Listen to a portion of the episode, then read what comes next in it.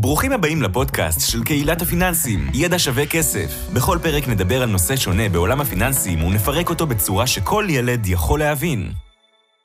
אהלן, חברים, ברוכים הבאים לפרק נוסף בפודקאסט שלנו, ידע שווה כסף.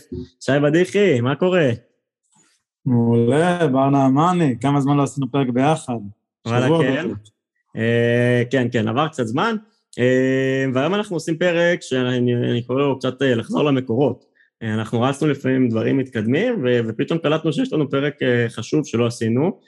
הזכרנו כמובן קרן השתלמות בכל מיני מקומות, ודיברנו על זה בכל מיני נקודות ופרקים, אבל לא עשינו פרק שמוקדש רק לקרן השתלמות, וקרן השתלמות זה מוצר כל כך חשוב, שבעיניי מגיע לפרק משלה. אמ, אז יאללה, שי, בואו בוא נדבר על זה. מה זה קרן השתלמות? בואו נתחיל מה, מהבסיס, מההתחלה. אז קרן השתלמות, קודם כל זה מוצר משתלם, לא סתם קוראים לזה קרן השתלמות. לא, זה, זה פרשנות שלי, אבל באמת מוצר uh, הכי משתלם בשוק. כלומר, uh, אני לא, לא מכיר מוצר שיותר משתלם, אז הסיבה היא מאוד פשוטה. כל מה שאנחנו מרוויחים תחת קרן השתלמות בתקרות מסוימות, עוד מעט ניכנס לפרטים. תקרות האלה משתנות לפעמים, אז עוד מעט אנחנו נראה איזה תקרות. אה, פשוט לא משלמים מס רווח הון. כלומר, אם עכשיו אני משקיע בשוק ההון, קניתי מניה, קניתי איזושהי קרן, קניתי קרן כן, מחקת מדד, לא משנה מה אתם קונים, אתם תשלמו אה, על הרווח 25 אחוזים. למשל, הרווחתם 100 שקלים, אז אה, זה, זה באופן כללי, שמשקיעים בשוק ההון, אז אתם תצטרכו להיפרד מ-25 שקלים, כלומר רק 75 שקלים ייכנסו לנטו. אני, אני אדייק, בדיוק. אני אדייק, מדובר על 25 אחוז מס ריאלי, אה, כלומר, בהתחשב באינפלציה, דיברנו על זה בפרקים קודמים, יש גם כתבה על זה אה, באתר, אז סתם כאילו שזה. אה, לא ניכנס עכשיו מה זה ריאלי ונומינלי, אבל סתם דיון. כן. אז אם אנחנו משקיעים תחת הכובע הזה, תחת המטריה שנקראת קרן השתלמות, למעשה אנחנו לא צריכים לשלם מס רווחון, כלומר הברוטו שווה לנטו, תחשבו על זה שאתם מקבלים עכשיו משכורת, במקום שמס הכנסה לוקח לנו את הכסף, כסף שהולך לפח, כסף נשאר אצלנו בכיס. זה היופי, זה הגדולה של קרן השתלמות, ועכשיו אה, בואו נצלול קצת יותר לפרטים. כן, אז בואו בוא, בוא נדבר על זה שנייה שיש הבדל בין קרן השתלמות לשכיר לבין קרן השתלמות עצמאי, נכון? נכון, אבל בואו נלך עוד, עוד שלב רגע אחורה, מאיפה בכלל זה בא. אז קרן השתלמות, למעשה ההיסטוריה שלה, השורש שלה, הוא בא מהשתלמות. מה זה השתלמות? זה למעשה בא מהעולם של המורים, עולם ההוראה. אה, אם היום אני אה, מורה למתמטיקה, ועכשיו אה, לאחר אה, שש שנות עבודה, יש קצת דברים שמשתנים בתוכנית הלימודים, אני צריך לצאת להשתלמות. אוקיי, שנה שלמה שאני הולך ולומד, זה לא שהמשוואות באלגברה משתנות, אבל יש דברים שאולי בהוראה, נגיד של מתמטיקה או כל מקצוע אחר, שמשתנים. אגב, קוריוז, אנחנו מקליטים את הפרק במאי 2022, ולמיטב ידיעתי אה, שוקלים להוריד אה, כל מיני נושאים כמו היסטוריה או ספרות או דברים בסגנון הזה ממערכת הלימודים. אז גם דברים במערכת הלימודים אה, מתעדכנים, אז כמובן שמורה צריך להתעדכן. לא את הבגרויות נראה לי.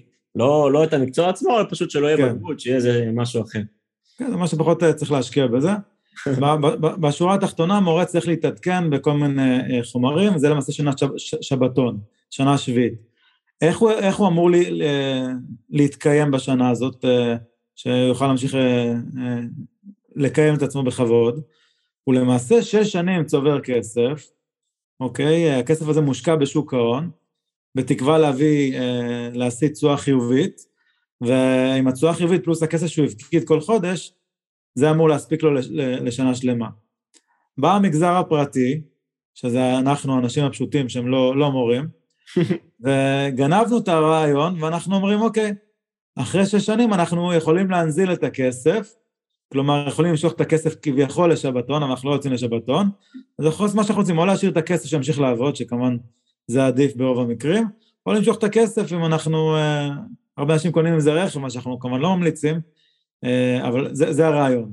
במקור במקור, בעולם של קרן השתנות אצל מורים, מה, מה, מה שלמעשה קרה, היה אה, העובד, המורה, היה מפקיד 4.2 אחוזים אה, מכספו, והמעסיק, אם זה הבית ספר או מי, ש, מי שלא מעסיק, אה, היה מפקיד 8.4 אחוזים. כאשר הדבר הזה הגיע למגזר הפרטי, התנאים קצת השתנו לרעה. זאת אומרת שבסך הכל אנחנו מדברים על עד עשרה אחוזים שאנחנו מפקידים מהמשכורת. לדוגמה, אם יש לנו עשרת אלפים שקלים משכורת, אז עד אלף שקלים אנחנו נפקיד בצד במוצר הזה שנקרא קרן השתלמות. כאשר יש חלוקה ששניים וחצי אחוזים אה, יפקיד למעשה העובד מכספו, mm-hmm. המשכורת שלו, ועוד אה, אה, שבעה וחצי אחוזים, עד שבעה וחצי אחוזים ליתר דיוק, יפקיד המעסיק. אוקיי? זה, ככה זה עובד. כמה שיש מקומות שפחות, למשל, אפשר, יש מקומות שגם מפקידים חמישה אחוזים, יש מקומות שמפקידים גם, נתקלתי בשניים וחצי אחוזים בתור מעסיק, אבל עד שבעה וחצי אחוזים, ככה, ככה זה עובד. בדיוק, זה, זה מאוד חשוב ככה שזה יהיה בזה, כי כמו שאמרנו, אה, זה באמת לא, לא משהו שהוא חובה, ולכן חשוב להסביר, אה, אנשים לפעמים לא מבינים, נגיד בניגוד לקרן פנסיה, שזה חובה, אה, ודיברנו על פנסיה לא מעט בפודקאסט, קרן השתלמות זה לא חובה, המעסיק לא חייב להפריש לנו, ולכן גם אין חובה להפקיד בדיוק שתיים וחצי ושבע וחצי. אני רק אתן דוגמה, אני אמשיך את הדוגמה שלך, אם אנחנו מרוויחים עשרת אלפים שקלים, אז, אה, אז עשרה אחוזים, כלומר שניים וחצי, נלך לדוגמה הקלאסית של שניים וחצי ושבעה וחצי אחוזים, אז שניים וחצי אחוז אנחנו נפקיד, כלומר מהבורדו שלנו ירד 250 שקלים, בנוסף המעסיק אה, יפריש לנו עוד 750 אה, שקלים, כלומר על כל שקל שאנחנו שמים המעסיק שם שלושה שקלים, בעיניי זה, זה מדהים, ולכן אני הרבה פעמים אומר לחבר'ה שמתמקחים ככה על משא ומתן וזה בשכר, או מבקשים העלאה או שבתנאי העסקה בהתחלה, חבר'ה, תדרשו קרן השתלמות, זה הרבה פעמים כאילו, בוא נגיד ככה, זה יותר שווה אה, מכסף. שאלה כמה כסף כמובן, אבל, אבל אם זה יהיה כביכול באותו יחס, עכשיו אתם מבינים את היחסים, אז זה יותר שווה מכסף, אה, בגלל הטבות המס שיש לנו, אה, ובואו נדבר שנייה על הטבות המס, מעבר למס רווחי הון, שדיברנו עליו, שעל הרווחים שמצטברים בקרן ההשתלמות אין מס רווחי הון, ולכן אה, אנחנו אה, נוטים לא לפדות את קרן ההשתלמות, אה, אני לא אגיד אף פעם, אבל עד אה, לשלב שאנחנו, מה שנקרא, מגיעים למטרות שלנו, יש מטרה מספיק חשובה לפדות אותה, אה, כי אנחנו רוצים שהכסף יעבוד בריבית דריבית ולדחות את המס כמה שיותר, אבל מעבר להטבת מס רווחי הון, יש עוד הטבת מס, שמדובר בזקיפת מס. אתה רוצה להסביר על זה, שי? אז רגע, בואו בוא נעשה רגע, בואו נדבר רגע על התקרות של שכיר ועצמאי, ככה שנגיד גם, כל מה שאנחנו רואים כרגע זה כמובן אה, לא מהווה ייעוץ או המלצה, שום דבר שאנחנו אומרים פה, זה, זה כמובן ברור. אה, מעבר לזה, מה שאנחנו אומרים כרגע זה נכון למאי 2022, יכול להיות שתשמעו את הפרק עוד שנה, ועוד עוד חצי שנה אפילו, והתקרות השתנו, אז חשוב גם לדייק את זה, אה, אבל בואו בוא נבין גם את העקרונות. אז בואו בוא נתחיל דווקא ממה שיותר קל, מה שהוא פחות משתנה בדרך כלל, שזה השכיר. אז שכיר לצורך העניין אמרנו שהוא אה, יכול, יכול ליהנות מהטבה של מס רווח הון, כלומר פטור מלא אה, עד עשרה אחוזים, ועשרה אחוזים ממה? מ, למעשה מ-15 ל-712, אוקיי? זאת אומרת, אם יש לכם משכורת חודשית של 15,712, אתם יכולים לקחת עשרה אחוזים, שזה בערך 1,571.2, בערך בדיוק. בדיוק. ולהפקיד אה, את זה כל חודש לקרן השתלמות אה, במשך שנה, וליהנות מפטור מס רווח הון. כלומר, אם יש לכם משכורת יותר גבוהה, כבר למשל 16,000, 20,000 שקלים ויותר, אז כל שקל אה, מעל התקרה, כלומר מעל השכר הזה, או מעל 1,571 שקלים, הוא ימוסה רגיל, כלומר תשלמו עליו מס רווח הון של 25 אחוזים. זה ככה לגבי, לגבי שכיר. לגבי עצמאי לעומת זאת, אה, נוהגים להסתכל על אה, שני דברים עיקריים. דבר ראשון, אה, יש לנו את המס רווח הון בדיוק כמו שיש בשכיר. אם בשכיר נסתכל על זה ברמה חודשית, עצמאי אין לו משכורת קבועה, יכול להיות חודש אחד שהוא מכניס 5,000, חודש אחד שהוא מכניס 100,000, וחודש אחד שהוא לא מכניס. אז בגלל זה בעצמאי מסתכלים על זה בראייה שנתית, אוקיי? התקרה, נכון ל-2022, בראייה שנתית היא 18,960 שקלים, אה, אפשר להפקיד את זה אה, בחודש אחד, אפשר להפקיד את זה אה, במנות, לעשות 18,960 חלקי 12, אפשר להפקיד את זה בכל מיני סכומים נפרדים כאשר הסכום הכולל הוא מגיע לזה. העיקר שאנחנו לא, לא חורגים מהתקרה, אנחנו רוצים ליהנות מהפטור. כמובן שאפשר להפקיד מעל התקרה, פשוט מה שיהיה מעל התקרה, אפשר, אני קורא לזה לצבוע את הכסף, הכסף יהיה צבוע, ככסף שהוא, ככסף שהוא לא פטור ממס, רווח הון. אז זה תקרה אחת רווח הון, דיברנו גם בשכיר, גם בעצמאי. בנוסף, ב... בעצמאי יש משהו שהוא מאוד מעניין, שמעניין עצמאים בעיקר. זה, בעצם אנחנו קוראים לזה הטבה של ניקוי, אוקיי? ניקוי זה למעשה הוצאה מוכרת. אם אני עצמאי, ועכשיו לצורך העניין נסעתי ברכב, יש לי הוצאות דלק, חשבונית על הדלק, או לצורך העניין כל מיני, כל מיני הוצאות אחרות, המדינה מכירה לי למעשה בהוצאות האלה, וככה אני יכול להקטין את חבות המס שלי. כלומר, אם לצורך העניין הייתי צריך לשלם 100 שקלים שחייבים במס, כרגע אני לא מדבר שנייה על מס רווח הון, אלא מס באופן כללי, המס שולי שאנחנו מכירים, אבל 50 שקלים עלה לי הדלק. אז למעשה הרווח שלי הוא עכשיו 100 פחות ה-50 שקלים שעלה לי הדלק, כי ה-50 שקלים זו הוצאה מוכרת, ואני אשלם רק אה, אה, מס רק על 50 שקלים הנותרים. כלומר, אני רוצה שמס הכנסה יכירו לי כמה שיותר הוצאות, כדי שבסוף יהיה לי כביכול כמה שפחות רווח, אוקיי, הכסף יהיה אותו כסף שיהיה לי בחשבון הבנק, אבל יהיה לי כמה שפחות רווח, על מנת שאני אשלם כמה שפחות מס, ובעצם אני אגדיל את הנטו שלי. אז, אז למעשה כן השתלמות יכולה להיות תוצאה מוכרת, מה שנקרא ניקוי. מה זה אומר?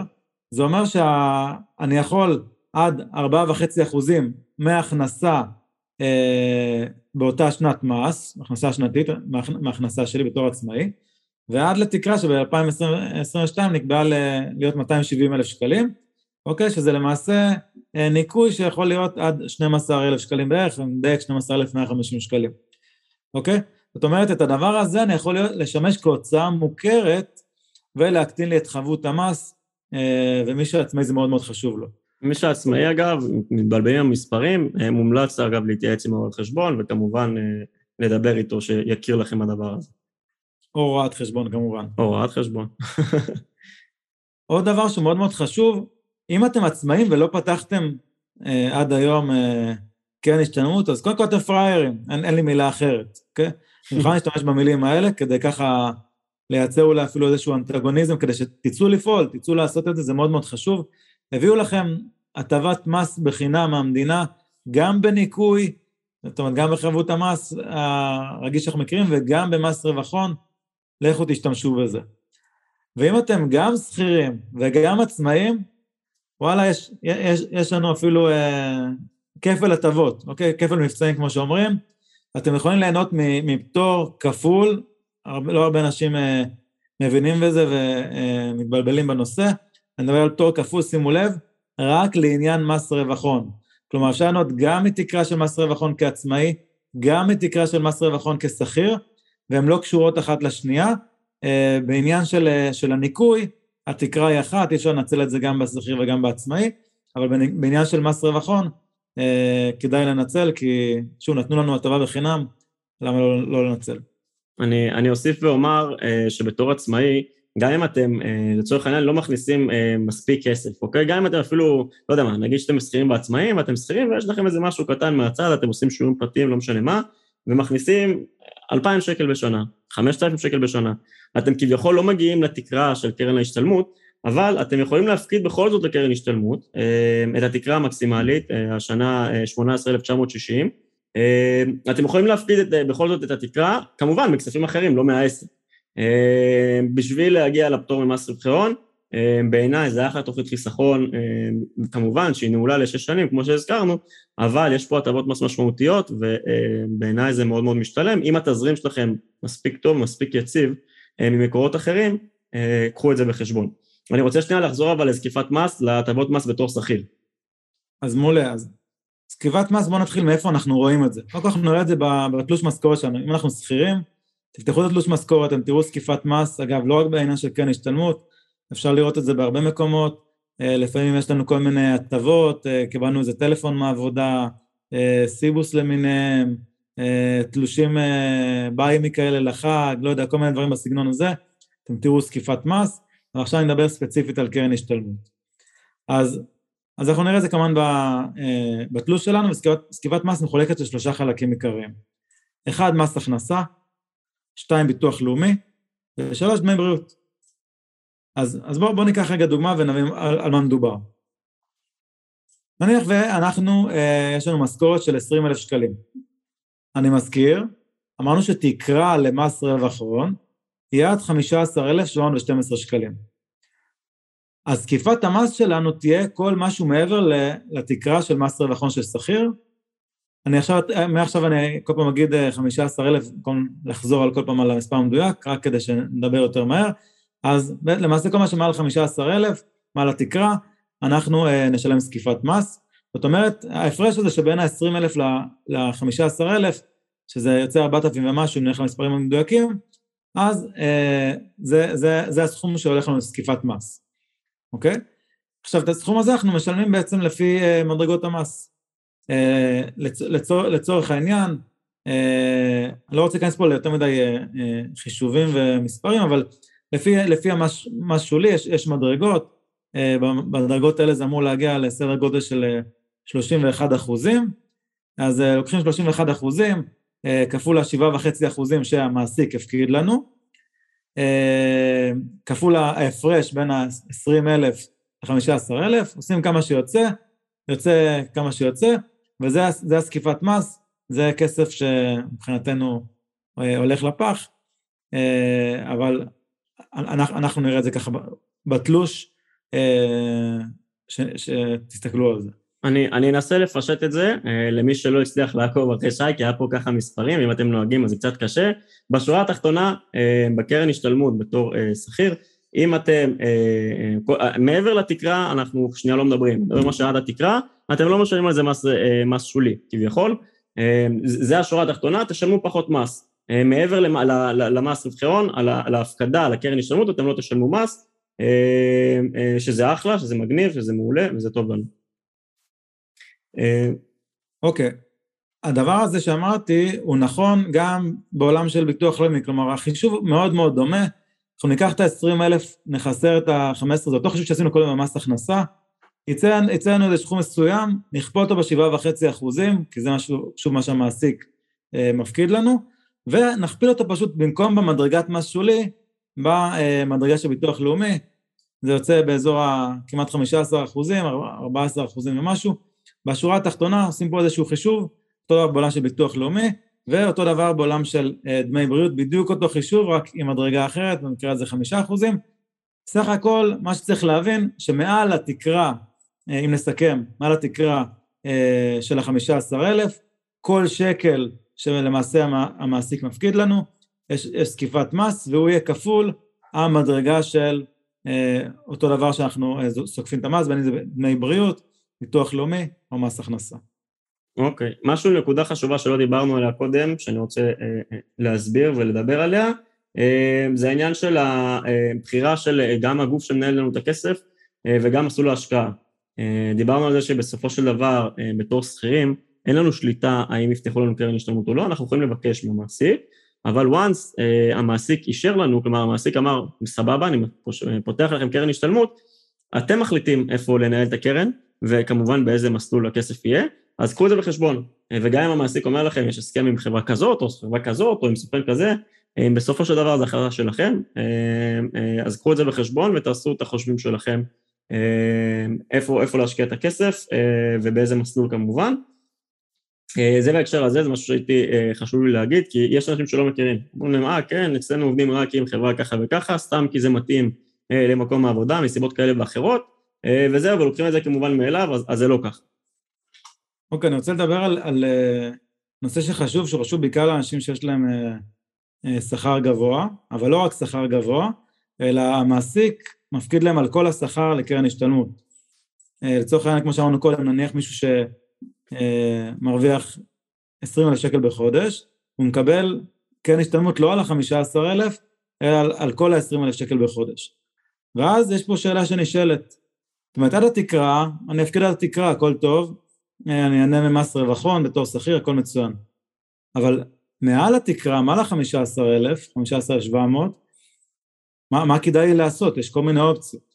עכשיו אנחנו ננסה לפרוט שלב אחרי שלב איזה אופציות קיימות, ומה לדעתנו אה, אה, יותר טוב, פחות טוב. אז אולי אני אתחיל ככה בעיניי באס של האפשרויות, באפשרות הכי אה, טובה בעיניי. אם אתם גם שכירים וגם עצמאים, הזכרנו את זה קודם, אז מה שבעיניי אה, הכי נכון הוא ליהנות מכל העולמות.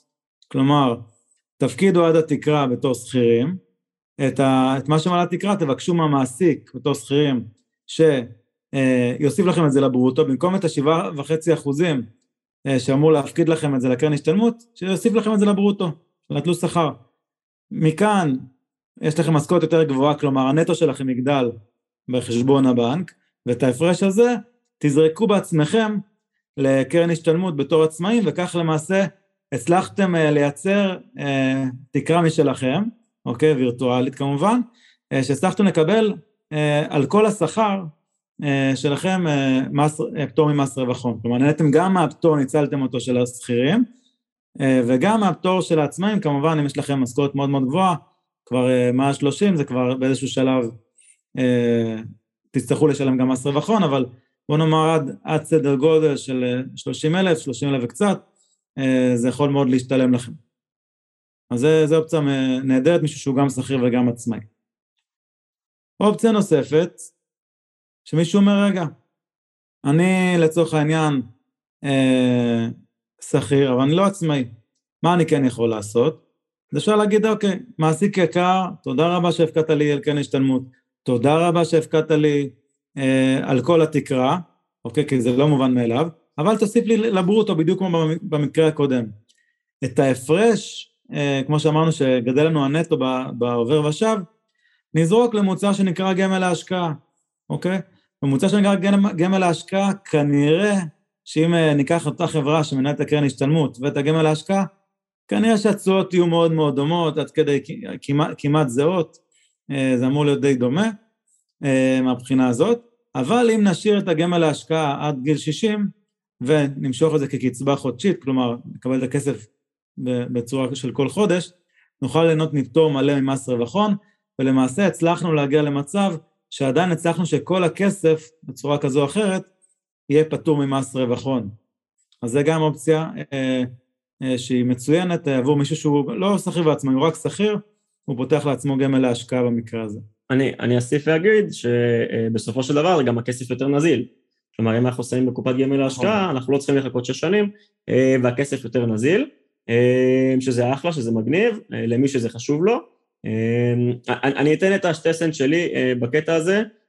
מצד, מצד אחד, אם אנחנו משאירים את, כל, את רוב הכסף, מה שנקרא, אנחנו משאירים את כל הכסף בקרן השתלמות, הכסף אמנם לא נזיל, אבל ככה אנחנו גם לא מתפתים למשוך אותו. אה, לכל מיני דברים אחרים. כלומר, אנחנו יודעים בוודאות שהוא מושקע בקרן אה, השתלמות, אז נכון, אין לנו הטבות מס, אבל אנחנו יודעים שהוא מושקע, ואולי זה אפילו יעזור לנו במינופים אם נרצה אה, לקחת בעתיד, שכל הכסף ככה במקום אחד, למרות שאפשר גם לקחת מינוף על קופת גמל להשקעה, אבל, אבל זה בהנחה גם שיש לנו מה שנקרא מספיק משמעת עצמית בסופו של דבר. כי מאוד קל, ברגע שהכסף בראש הוא כבר מתערבב עם דברים אחרים, לכן אה, אפשר אולי לעשות איזושהי הוראת קבע או משהו כזה, ואז אנחנו אה, אה, לא, לא נתפתה, אלא הכל, הכל קורה בצורה אוטומטית. אה, אבל קחו את זה בחשבון, כי אם אתם תיקחו את הכסף ורק תשימו אותו, או סתם יתבזבז לכם בראש, אז, אה, אז זה נחמד לבזבז כסף, סבבה, אבל, אה, אבל כלכלית מן הסתם זה פחות טוב, אה, ועדיף כבר שיהיה בקרן השתלמות אה, ושיושקע בשוק ההון. לגמרי, בדיוק, אם, אם אתם אה, כן תעבירו את זה לעו"ש, אבל מהעו"ש לא תעבירו את זה בהוראת קבע לגמל להשקעה, כלומר תתפתו או תשכחו או לא תעשו את האופטימיזציה הזאת, עדיף כבר שהכל יהיה בקרן השתלמות, אה, ולא נעשה אופטימיזציה פה, אבל לפחות אה, הכסף יושקע בטוח, גם כשאנחנו בחופשה, גם כשאנחנו חולים וגם כששכחנו, זה מאוד מאוד חשוב. עוד דבר שאפשר לעשות, אפשר למעשה לא לשים את זה בגמל להשקעה, להשקיע נגיד בחשבון מסחר עצמאי, כלומר אם לצורך העניין אתם חושבים שאתם יודעים לעשות אה, תשואה יותר גבוהה ממה שקרן השתלמות עושה, אז מה, אם אין לכם את ההטבת מס, אתם אומרים, אוקיי, יאללה, אני אנהל את זה בעצמי. אז uh, להעביר את הכסף לראש, ומהראש לפתוח חשבון מסחר עצמאי, כמובן שיש לנו גם הטבות בקבוצה, בידי שווה כסף. אם אתם לא, לא מכירים, או פעם ראשונה נפגשים בנו במקרה, אז חפשו ידי שווה כסף בגוגל, כנסו לאתר שלנו או לקבוצת הפייסבוק, ו... אה, תקבלו הטבות אה, מוזלות לפתיחת חשבון מסחר עצמאי. יש גם, יש גם בתחתית כל פרק, אה, פשוט ההטבות שלנו וסיכום של כל ההטבות שלנו, וכל הדברים גם מסחר עצמאי. מעולה, והדבר הבא זה קצת ליותר מתקדמים. יכול להיות שאתם רוצים להשאיר את כל הכסף נקרא לזה בקרן השתלמות, כדי להגיע לצבירה יותר גבוהה, כי מצבירה מסוימת אפשר כבר לנהל את הכסף בעצמכם, מה שנקרא IRA, ניהול אישי. פה אתם אומרים, אוקיי, אני אחסוך בדמי ניהול, הדמי ניהול ב-IRA משמעותית יותר נמוכים, יכולים להגיע לאזור ה-0.2, יש גם מתחת, למרות שזה הרבה יותר נדיר, אה, יש גם מעל, אה, יכול להגיע גם ל-0.4 אפילו, אבל זה משמעותית יותר זול, אה, לצורך העניין, מקרן השתלמות רגילה שיכולה לנוע גם 0.5, 0.6, 0.7, 0.8, 0.9, הלמעלה הוא, הוא, הוא עד 2 אחוזים, אבל, אבל זה פחות או יותר המספרים. אז אם אתם רוצים לנהל בעצמכם, אז, אז אפשר להשאיר גם את כל הכסף עד, עד התקרה, ואתם אומרים, אוקיי, אני חוסך בדמי ניהול ואני יודע מה אני עושה אה, אה, לאורך זמן בסופו של דבר, אה, זו גם יכולה להיות אופציה. אז זה ככה האופציות העיקריות, כמובן שהאופציה הכי, הכי גרועה זה לעשות עד התקרה ולהעביר, להגדיל את הברוטו באמצעות המעסיק, שהנטו בעו"ש יגדל, אבל אותו לא להשקיע, זו הדוגמה שבר הזכיר קודם, זו האופציה ש... מה שנקרא, אל, אל תגיעו לשם. אה, אני אגע שנייה בהלוואות ובמינופים, אה, כי אה, קרן השתלמות זה אחלה כלי למנף את עצמנו, ודיברנו על זה בפרקים הקודמים, על מינוף, יכולים, יכולים לחזור אחורה, אבל מי שככה לא היה בהאזנה או שלא האזין לפרק, אז על, על חשבון קרן השתלמות אנחנו יכולים בדרך כלל לקחת הלוואה מאוד זולה. מה זה מאוד זולה? בדרך כלל פריים מינוס חצי, אה, זה הריבית הכי טובה שאפשר להגיע אליה, ופריסה של אה, בדרך כלל עד שבע שנים, אה, לפעמים נותנים גם גרייס או בלון, בדרך כלל בלון, אבל זה משהו שחשוב להכיר. כן, זה לא תמיד, זה לא תמיד נכון, לא, לא כל חברה נותנת, במיוחד זה משתנה במיוחד, כשיש ירידות בשווקים ויש גם הגבלות רגולטוריות על החברות, אז, אה, אז לא תמיד אה, נותנים אה, הלוואות כאלה, אז צריך לבדוק, זה משתנה כל הזמן, ו, ויש גם כל מיני הגבלות נוספות של החברות על גובה הסכום. אם הקרן נזילה, אז בדרך כלל ייתנו עד 78 אחוזים משחק הכספים, ו, ואם הקרן לא נזילה, אז לרוב ייתנו באזורים עד 50 אחוזים, ולפעמים גם ידרשו מאיתנו להעביר את הכסף ממסלול מניות למסלול כללי, אם הוא היה במסלול מניות כמובן, כלומר ידרשו שהכסף יהיה בסיכון אה, נמוך יותר, אז קחו את הדברים האלה בחשבון. כמובן שזה עלול להשתנות בין חברה לחברה, אז תבדקו את זה, אבל זה, זה ככה דברים וכללי אצבע שיהיו לכם בכל מה שקשור למינוף. אה, זה עוד יתרון אה, משמעותי לקרן השתלמות. אני רוצה להגיד עוד, עוד ככה משהו שלא הרבה חושבים עליו, או לא, או לא מתאים לכולם, אבל מי שזה מתאים לו זה יכול ככה לפתוח את הראש. לצורך העניין, בואו ניקח דוגמה עצמאי, אה, עצמאי אומר, אוקיי, אני יכול להפקיד עד התקרה השנתית שהיא משתנה כל שנה, ליהנות ממס רווח הון, אה, אמרנו אה, לא, לא יותר מ-19 אלף שקלים, זה אולי, אולי, אולי יקפוץ שנה הבאה, אבל ב, ב, בשורה התחתונה אפשר להפקיד גם 100 אלף שקלים לקרן השתלמות, אוקיי? פשוט הפטור ממס רווח הון יהיה רק על ה... עד, עד 19 אלף שקלים, טיפה פחות, לעצמאי. העניין הוא שאם למשל אני רוצה לנהל את הכסף ב-IRA, בניהול אישי, שאני בוחר מה לקנות ומתי למכור, אני יכול ליהנות ממה שנקרא דחיית מס. כלומר, אני יכול אה, לקנות ולמכור, לעשות כל מיני דברים, אבל לא לשלם את המס באותו הרגע, אה, אלא לשלם אותו בשלב יותר מאוחר, ולמעשה להמשיך לקחת את המס שהייתי אמור אה, לשלם מס הכנסה, וגם אותו להמשיך להשקיע. והדחיית מס בסוף יכולה להביא לי הרבה כסף למי שיש לו איזושהי אסטרטגיה בשוק ההון ויודע מה הוא עושה כמובן ולמד את התחום, אבל לסוג מסוים של אנשים ב-IRA דווקא יכול להשתלם להפקיד מעל התקרה, במיוחד עצמאים, אפילו סכומים מאוד גדולים, 100 אלף שקל, 200 אלף שקלים, אפילו מיליון שקלים, עם מתחילת מסות זה יכול, יכול להיות מדובר בהרבה מאוד כסף. אני עוד אגיד שמי שדווקא שהוא משקיע פסיבי, לצורך העניין, אז אולי זה פחות רלוונטי אליו, כי הוא לא, הוא לא מוכר יותר מדי, הוא בעיקר קונה, זה מה שאנחנו גם אה, מסבירים בתוכנית שלנו, אה, בשוק ההון אה, Get Started, אז מי שזה גם רלוונטי לו, אז יכול ליצור לעצמו דחיית מס שכזאת בדרכים אחרות, אבל זה ככה ליותר מתקדמים. כן, ומי שרוצה פרטים, אז כמובן שגם זה יש פרטים בקישור למטה, מתחת לפודקאסט. אז אני, אני רוצה לסיים ככה בכמה שאלות שעולות בקבוצה, ועשיתי קצת שיעורי בית, וסיכמתי את השאלות האלה לפני הפרק. אז, אז יש שאלה שחוזרת על עצמה, שהאם אני בתור שכיר, נניח היה לי קרן השתלמות וסיימתי לעבוד במקום עבודה מסוים, האם אני יכול להמשיך להפקיד בצורה עצמאית לקרן השתלמות? אז התשובה היא לא, אי אפשר לעשות דבר כזה, לצערנו, אז, אז, אז קחו את זה בחשבון. שאלה נוספת שעולה הרבה פעמים, ואפילו העליתי את זה ברשות שוק ההון, במשרד האוצר, זימנו אותנו לא מזמן לדיון שם, זה שיש איזושהי בעיה תפעולית כרגע לאחד בין קרנות השתלמות, וזה אומר שכל פעם שמתחילים עבודה חדשה, אז צריך לפתוח קרן השתלמות חדשה, שזה קצת מציק, קודם כל, מבחינת הנושא הזה של חוסר סדר, ורואים את הדברים, את הקופות בצבירה שונה, אבל זה, זה משליך על עוד נקודה שלא לא דיברנו עליה, שנקראת החלת ותק. מה זה אומר?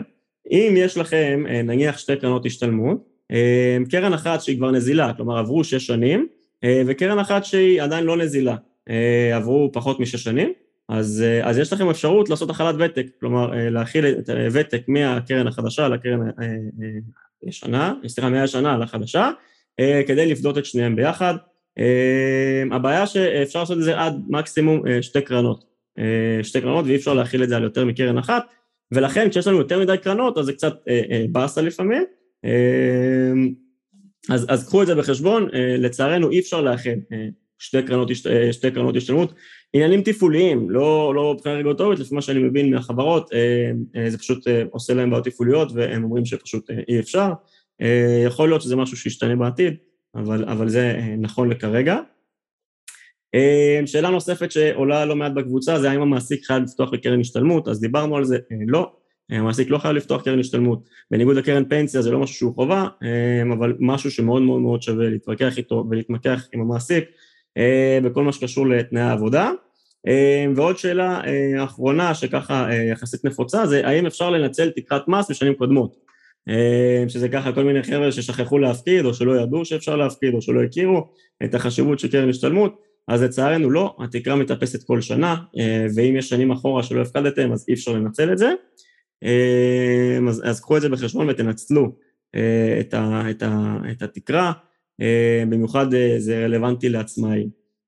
אז אני אוסיף עוד שאלה ש, שלא שאלו, אבל אני, אני אשאל אותה, ונראה לי ש, שכאן אנחנו נסיים את הדיון להיום, זה מתי להפקיד, אוקיי? אם אני שכיר אז זה יותר פשוט, זה פשוט יורד לי מהמשכורת, אבל אם למשל אני עצמאי, יש לי כמה אופציות. יכול, יכול להפקיד, ב, אם יש לי את הכסף בתחילת שנה, את, את, את מלוא הסכום אה, עד התקרה, כמו שאני יכול להפקיד גם יותר, אבל אנחנו מדברים כרגע על התקרה. אני יכול להחליט שאני מפקיד בהוראת קבע, אה, איזשהו סכום קבוע באזור ה-1,500 שקלים, טיפה יותר, פשוט לפי התקרה שמשתנה כל שנה. ואני יכול להפקיד שאני, כמו שקורה לרוב העצמאים, שנזכר בדצמבר, יואו, שיט, לא הפקדתי לקרן השתלמות, ואז להפקיד ברגע האחרון. אז קודם כל האופציה האחרונה היא באמת אחרונה, אל תעשו אותה. אל תזכרו בדצמבר שלא הפקדתם מכמה סיבות. אחד, אתם נכנסים לפאניקה, ושעושים דברים ברגע האחרון, ככה זה נראה. שתיים, פספסתם תשואות של שנה שלמה, לא חרם. ו... ושלוש, יכול להיות שלא יישאר לכם את הסכום הזה בכלל להפקיד בסוף שנה. זאת אומרת, כי יש עוד כל מיני הוצאות, יש הרבה הוצאות של סוף שנה שפתאום אנחנו צריכים לשלם, ובמיוחד אם אנחנו עצמאים, אז, אז, אז זה לא, לא תמיד מתאים. זו אופציה שבכלל לא רלוונטית. האופציה של להפקיד בתחילת שנה זו, זו אופציה שהיא מצוינת, למי שיש את הסכום אמ, ולא לא מפחד להפקיד אה, סכום, סכום כזה במכה, אוקיי? כי הוא יכול להיות מהתשואות של, של כל השנה למעשה. אה, אבל זה מצריך מאיתנו לזכור, כל שנה לזכור בינואר, אה, להפקיד את כל הכסף, יכול להיות שאנחנו נשכח, יכול להיות שאנחנו לא נהיה על זה. אז זו אופציה ביניים, לגמרי אופציה שהיא, שהיא טובה למי שרוצה שגר ואשכח, עושה הוראת קבע, ויכול אולי רק בסוף שנה להשלים לפי התקרה אה, כמה שקלים שמשתנים, אם צריך, וגם אם פספס את הכמה שקלים הבודדים, זה לא האישו הגדול, רוב הכסף הוא שם, הוא שם בפטור ממס, ו... ועושה שגר ושכח, פעם אחת עושה הוראת קבע, אזור 1,500 שקלים בחודש, ושוכח מזה. עוד יתרון של השיטה השנייה של ה... להשקיע כל חודש, זה מה שנקרא השקעה במנות. כלומר, אם השוק יורד, אני קונה גם בירידה, אם הוא עולה, אני קונה גם בעלייה. כלומר, אני עושה איזשהו מיצוע מלשון ממוצע, שאני קונה אה, את, את המחירים של כל השנה, ואז לא אכפת לי גם אם השוק יורד, אני, אני, אני, אני, אני לא בהכרח מפסיד מזה. אוקיי? זה ככה ש... ממש אה, בקיצור. אז, אז אה, זה ככה שלושת השיטות שאתם יכולים להפקיד את הכסף, אבל עדיף אה, להפקיד את הכסף אם לא להפקיד בכלל, גם הזכרתם בסוף שנה, אז אל תגידו שאמר לא להפקיד בסוף שנה, תפקידו בסוף שנה כי זה עדיף מכלום. אוקיי? שלא תפספסו את התקרה, ככה נחזור לשאלה הקודמת והתשובה הקודמת. כן, אני, אני רק אגיד, בכל הנוגע להפקדה בתחילת שנה, אה, הרבה פעמים שאני, שאני אומר את זה גם, אתם מפספסים תשואה של שנה שלמה, אז יגידו כן, אבל אם השוק יורד. אז, אז נכון, אנחנו אף פעם לא יודעים אם השוק יעלה או ירד בתחילת שנה, אף אחד לא יודע, אבל אנחנו יוצאים מנקודת הנחה שלטווח ארוך השוק עולה, אנחנו לא מנסים לתזמן את השוק, אה, אה, וסטטיסטית, רוב השנים בבורסה הן חיוביות, עם תשואה חיובית, אז, אה, אז הסיכוי לטובתנו, אה, כמובן שמי שמרגיש יותר בנוח עם, אה, עם מה שנקרא לפצל למנות, זה גם אחלה, זה יכול להיות חודשי בהוראת קבע כמו ששי אמר, וזה יכול להיות מנות איך שבא לכם, זה יכול להיות כל חודשיים, כל רבעון, איך שנוח לכם. מעולה, אז אנחנו מגיעים לכדי סיום, ואנחנו מאוד רוצים להודות לכם שנשארתם איתנו עד כאן, ואם זה במקרה הפרק הראשון שאתם שומעים אותנו, אז אה, כדאי שתשמעו עוד הרבה פרקים אחורה, האמת שאני קצת מקנא, כי יש לכם הרבה להשלים, וכל פרק ככה מכניס אה, ידע ששווה כסף, אם תיישמו את זה אז גם ייכנס לכם כסף לכיס. ואתם מוזמנים לעקוב אחרינו בקבוצת הפייסבוק שלנו, ידע שווה כסף, אה, רווח מקף רווח לי זולה יותר, באתר שלנו, ידע מקף כסף co.il. אנחנו נמצאים גם בטלגרם, אנחנו נמצאים גם בטיק טוק, אם אתם רוצים ככה סרטונים קצרים שייכנסו לכם לווריד. יש לנו רשימת דיבור ששם אנחנו מעדכנים את, את כל הדברים החשובים שקורים, וכמו אנחנו גם עושים אה, הרצאות פיזיות על כל נושא פיננסי שאתם יכולים לחלום עליו, זאת אומרת, אם אתם רוצים אפילו שנבוא אה, להרצאות אצלכם בארגון, בחברה שאתם עובדים, יכולים לפנות אלינו אה, ולהזמין אותנו, אנחנו נבוא בשמחה, וזהו, נראה לי שאנחנו נסיים כמו כל פרק. נסיים חברים לפרק הזה, ונתראה גם בפרקים הבאים. ביי. ביי.